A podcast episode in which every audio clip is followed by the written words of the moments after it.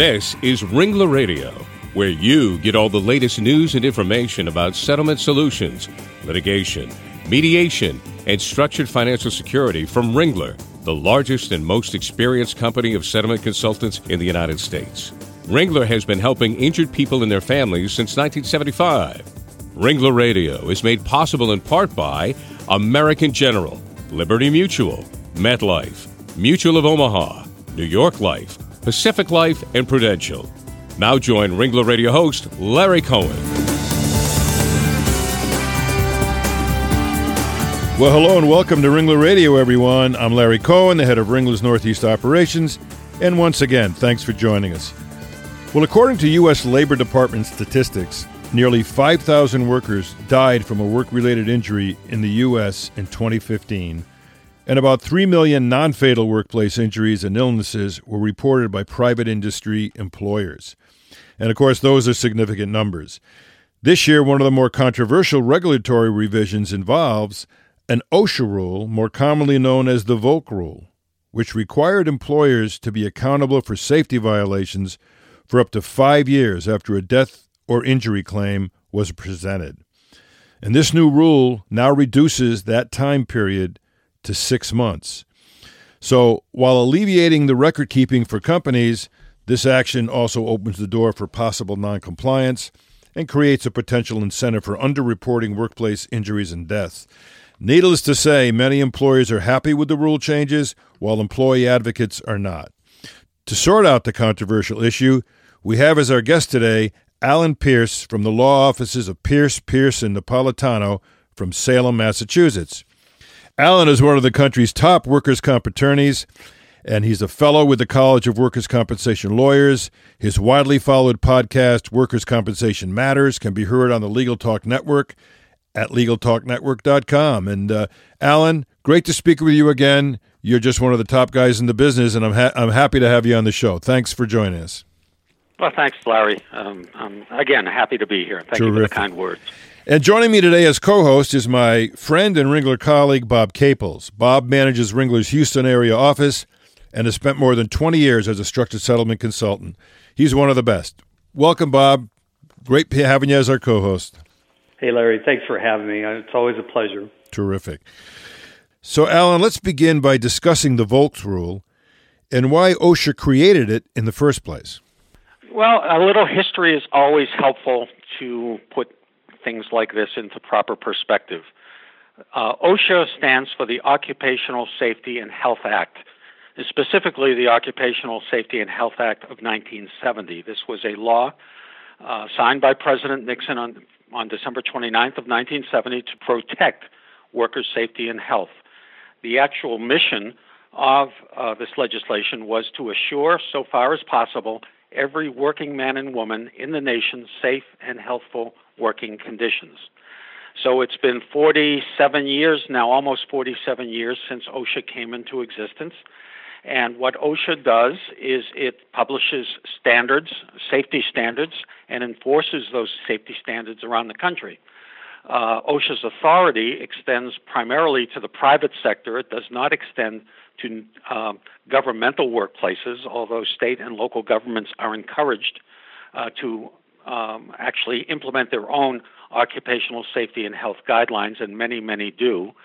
Um, and actually, part of the OSHA Act encourages states to develop and operate their own state OSHA programs, occupational safety and health programs. So even back in 1970, um, there was always, but the political question as to how far can the federal government reach into uh, the individual states, and we're seeing, of course, a lot of that in our politics today. So uh, OSHA um, now has um, 10 regional uh, offices. Uh, they employ uh, hundreds, if not thousands, of inspectors, engineers, investigators, physicians, standards writers, technical and support personnel, and they establish and um, ongoing standards and enforce those standards. And it, in, it's in that setting uh, that the so-called Volks rule has evolved and has changed. Interesting, and uh, you know, I think Bob's going to ask you a little bit about the uh, the litigation and th- that led to that. But uh, you're right about you know the regulations that OSHA passes over the years. Uh, a lot of employers think they're become onerous, and a lot of employee advocates uh, think they're not onerous enough. Uh, so this is this is forming uh, the basis of of kind of a, a, public argument today on how far OSHA should go, and uh, I think what we're going to be talking about today is going to be helpful. I think in understanding for the audience. Bob, that's exactly right, Larry. And to that point, Alan, you, you know the Volks rule stems from a 2012 legal case specifically Volks Constructors versus Secretary of Labor. And I'm just going to ask you if you could give us some specifics on this case and what led to this rule. Yeah, well, the Volks case, uh, I mean, you want to talk about getting into very esoteric areas of, of law, labor law, and OSHA law and regulation. Um, there's nothing really particularly sexy about the Volks case.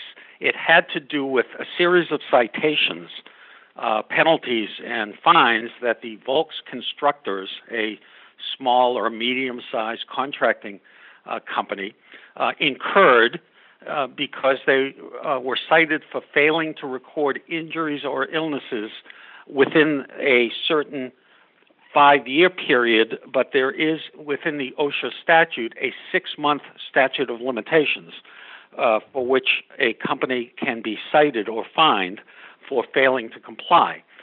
So the issue in the Volks case, and then the Volks rule, and then the uh, essential, essentially the abolition of the Volks rule by President Trump and Congress, uh, was when does this six-month period begin to run? Is it six months from the date the employer did not um, file the necessary record keeping of, of an illness or an injury, or is it as uh, safety proponents and OSHA, OSHA itself had interpreted it, uh, is it a continuing violation so that if, if you fail to do this at any time within a five year retrospective look back, uh, that it's, it's essentially the employer had five years and six months to report. Um, so the Volks rule essentially was the more liberal of the two. It basically said that the violation the, uh, of not reporting, uh, making an accurate record of an injury or illness, um, if not done within six months, that was a continuing violation. So that even during that five-year period, that six-month period doesn't start until the end of that five-year period. It's very confusing. Yeah, it's very interesting. Um, it's very interesting. But why but, why is the rollback, Alan? Why is the rollback of required of this required reporting? significant for the legal and insurance industry? Why? Why? I, I understand there are nuances of, of timing. Why is it important? Well, first of all, I think the importance is, you know, we've been hearing a lot about dog whistles. You know, what what this current administration and and what some of our politicians say or what they don't say, or what are the signals or the messages that they are sending to their constituent base. In this case, I would say the employer community. If we go back, if you know, in history, barely um, barely 10 years after OSHA was established, we elected a, a very conservative president, president in Ronald Reagan. And, and what he did at the early stages of his initial term It's very similar to what we've been reading about today. Within nine days of taking office, uh, Reagan froze all federal regulations. And on, in 81, um, February of 81, barely uh, a month after taking office, uh, the U.S. Chamber of Commerce submitted a list of 10 OSHA rulemakings to their task force on regulatory reform, and they basically started to roll back a lot of OSHA's gains back then. And the justification for that uh, was to remove the burden on on uh, industry and the employers uh, from unnecessary or uh, burdensome record keeping and rulemaking. And I think we're seeing some of the same thing going on again. Uh, and you know, the the last and we're recording the show in, in, in August of 2017, so we've had eight months of, of, of a new administration, and I'm learning things that I never learned in civics class. Um, you know, we learned about the House and the Senate and and um, passing bills and uh, vetoes of bills, but there is a whole sub layer of rulemaking um, that we're starting to to learn about. You know, when President Trump um, came into office, he uh, issued a variety of uh, executive orders, and in fact, before Obama left office, he issued a uh, an order uh, entitled and I'm going to uh, put it in quotes, clarification of employers' continuing obligation to make and maintain accurate records of each recordable injury and illness, close quote. That is what's informally referred to as the Volks Rule. And basically, in December of 2016, shortly before leaving office, uh, this clarification basically said that the six month limitation is a rolling um, um, period so that it broadened uh, the the period of time an employer could be cited despite the Volks decision.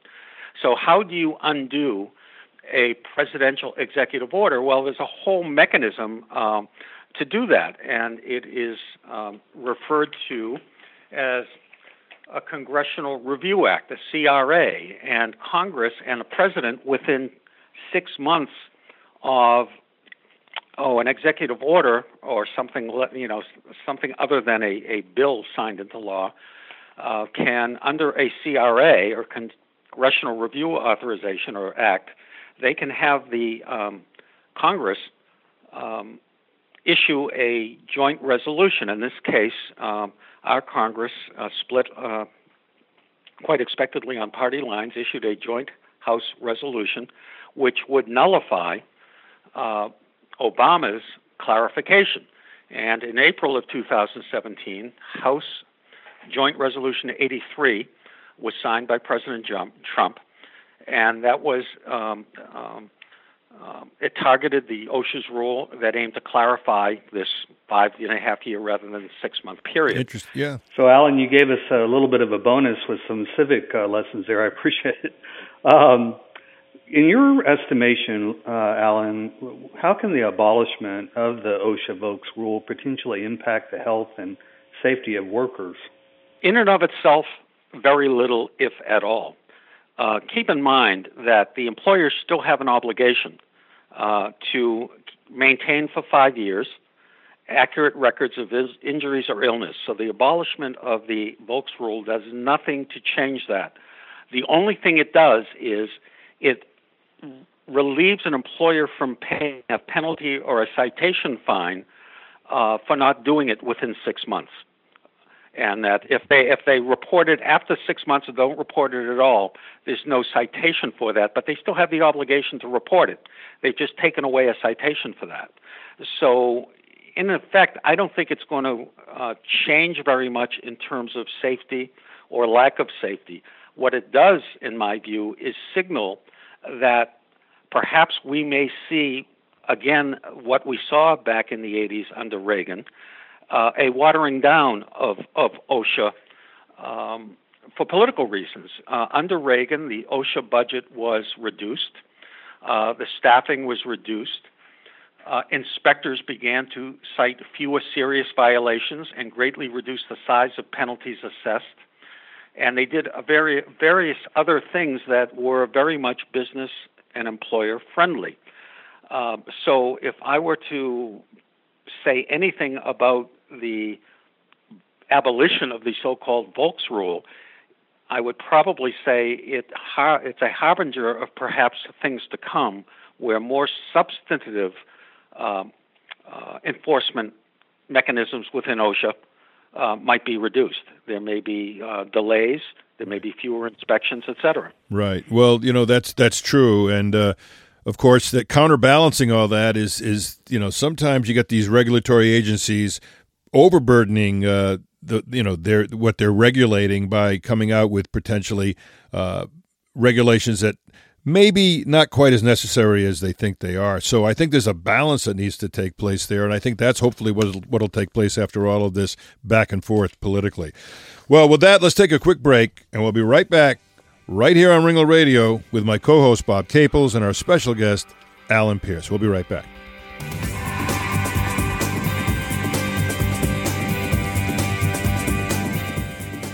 This is Ringler Radio, brought to you from Ringler, the nation's leading provider of fair settlement solutions.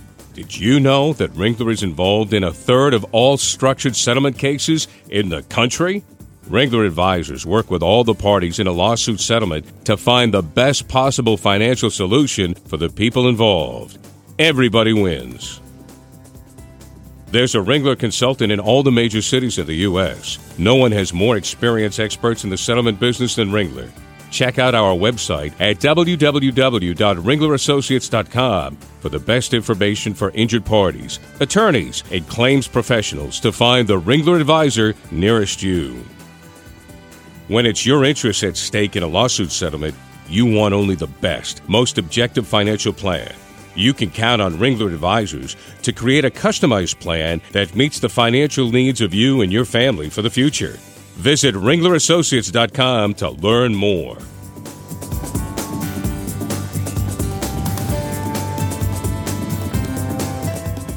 Welcome back to Ringler Radio.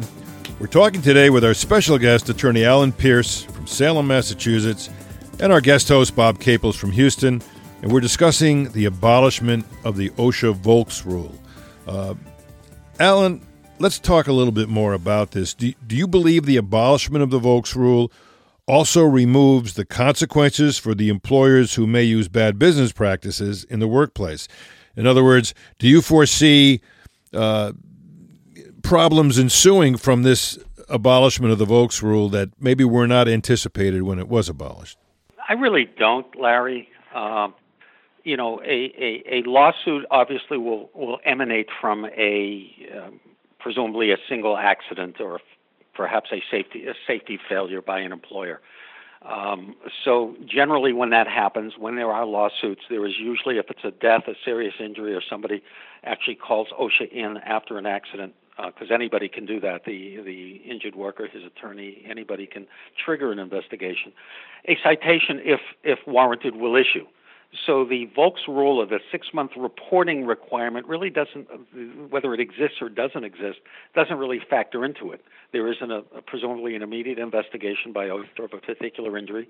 If citations issue, those citations can be some evidence, uh, sometimes very powerful evidence of uh, safety violations, which may uh, impose liability. Now, keep in mind, in a, uh, a workplace where a worker is injured, there generally is no lawsuit against the employer because workers' comp preempts a lawsuit.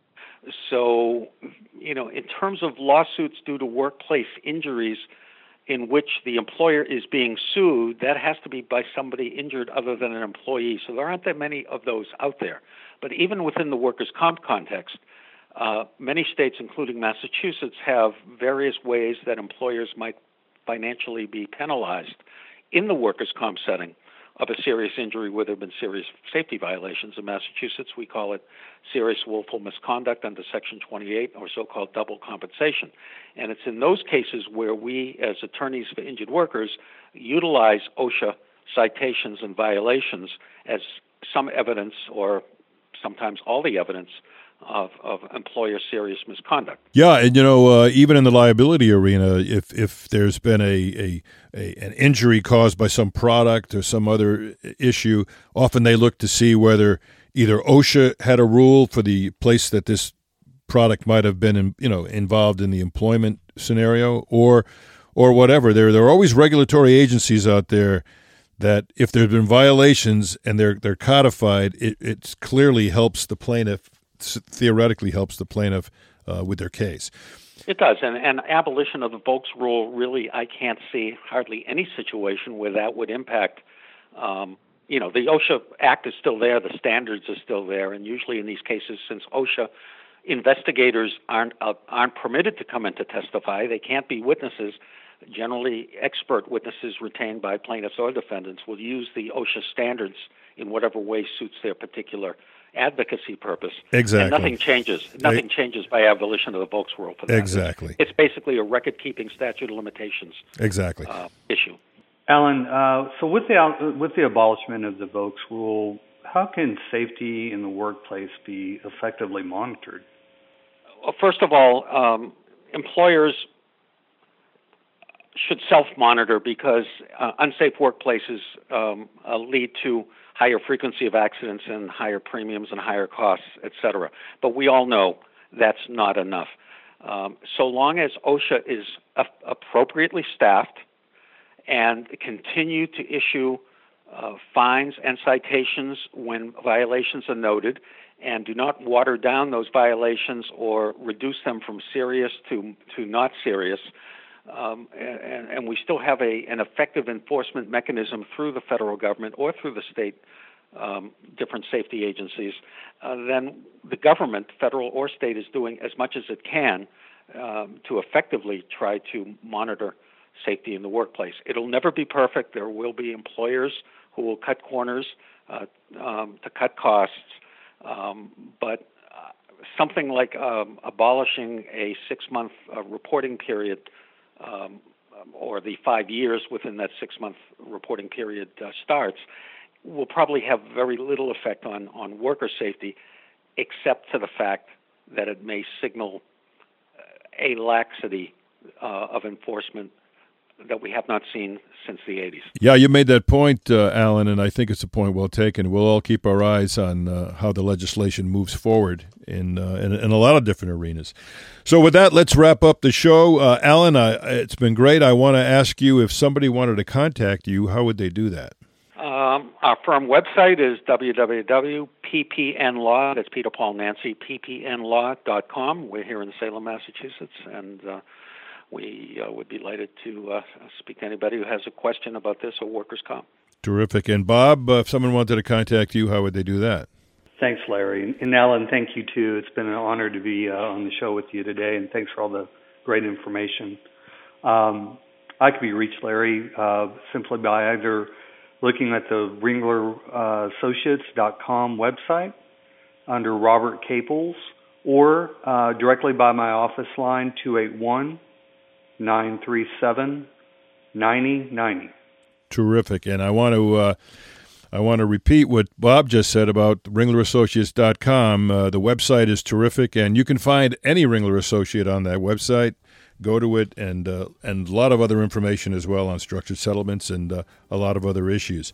And of course, if you want to listen to Ringler radio shows, many many of them, you can go to RinglerAssociates.com, RinglerRadio.com, LegalTalkNetwork.com, or go to iTunes where you can download and listen at your leisure. So, with that, I want to say thanks for listening out there, everybody, and I want to thank you again, Alan, for being a great guest. Thank you, Bob. Thank you, Larry. Terrific. And Bob, again, great, great co-hosting as usual.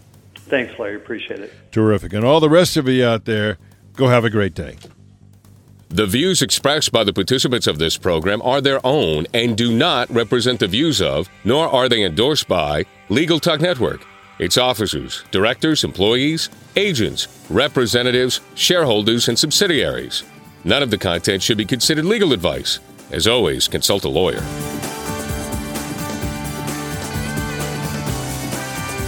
Thanks for listening to Ringler Radio, celebrating more than a decade of podcasting and over 2 million listeners. Think of Ringler, the objective settlement advisors with more than 140 consultants in 60 cities nationwide. Visit ringlerassociates.com today.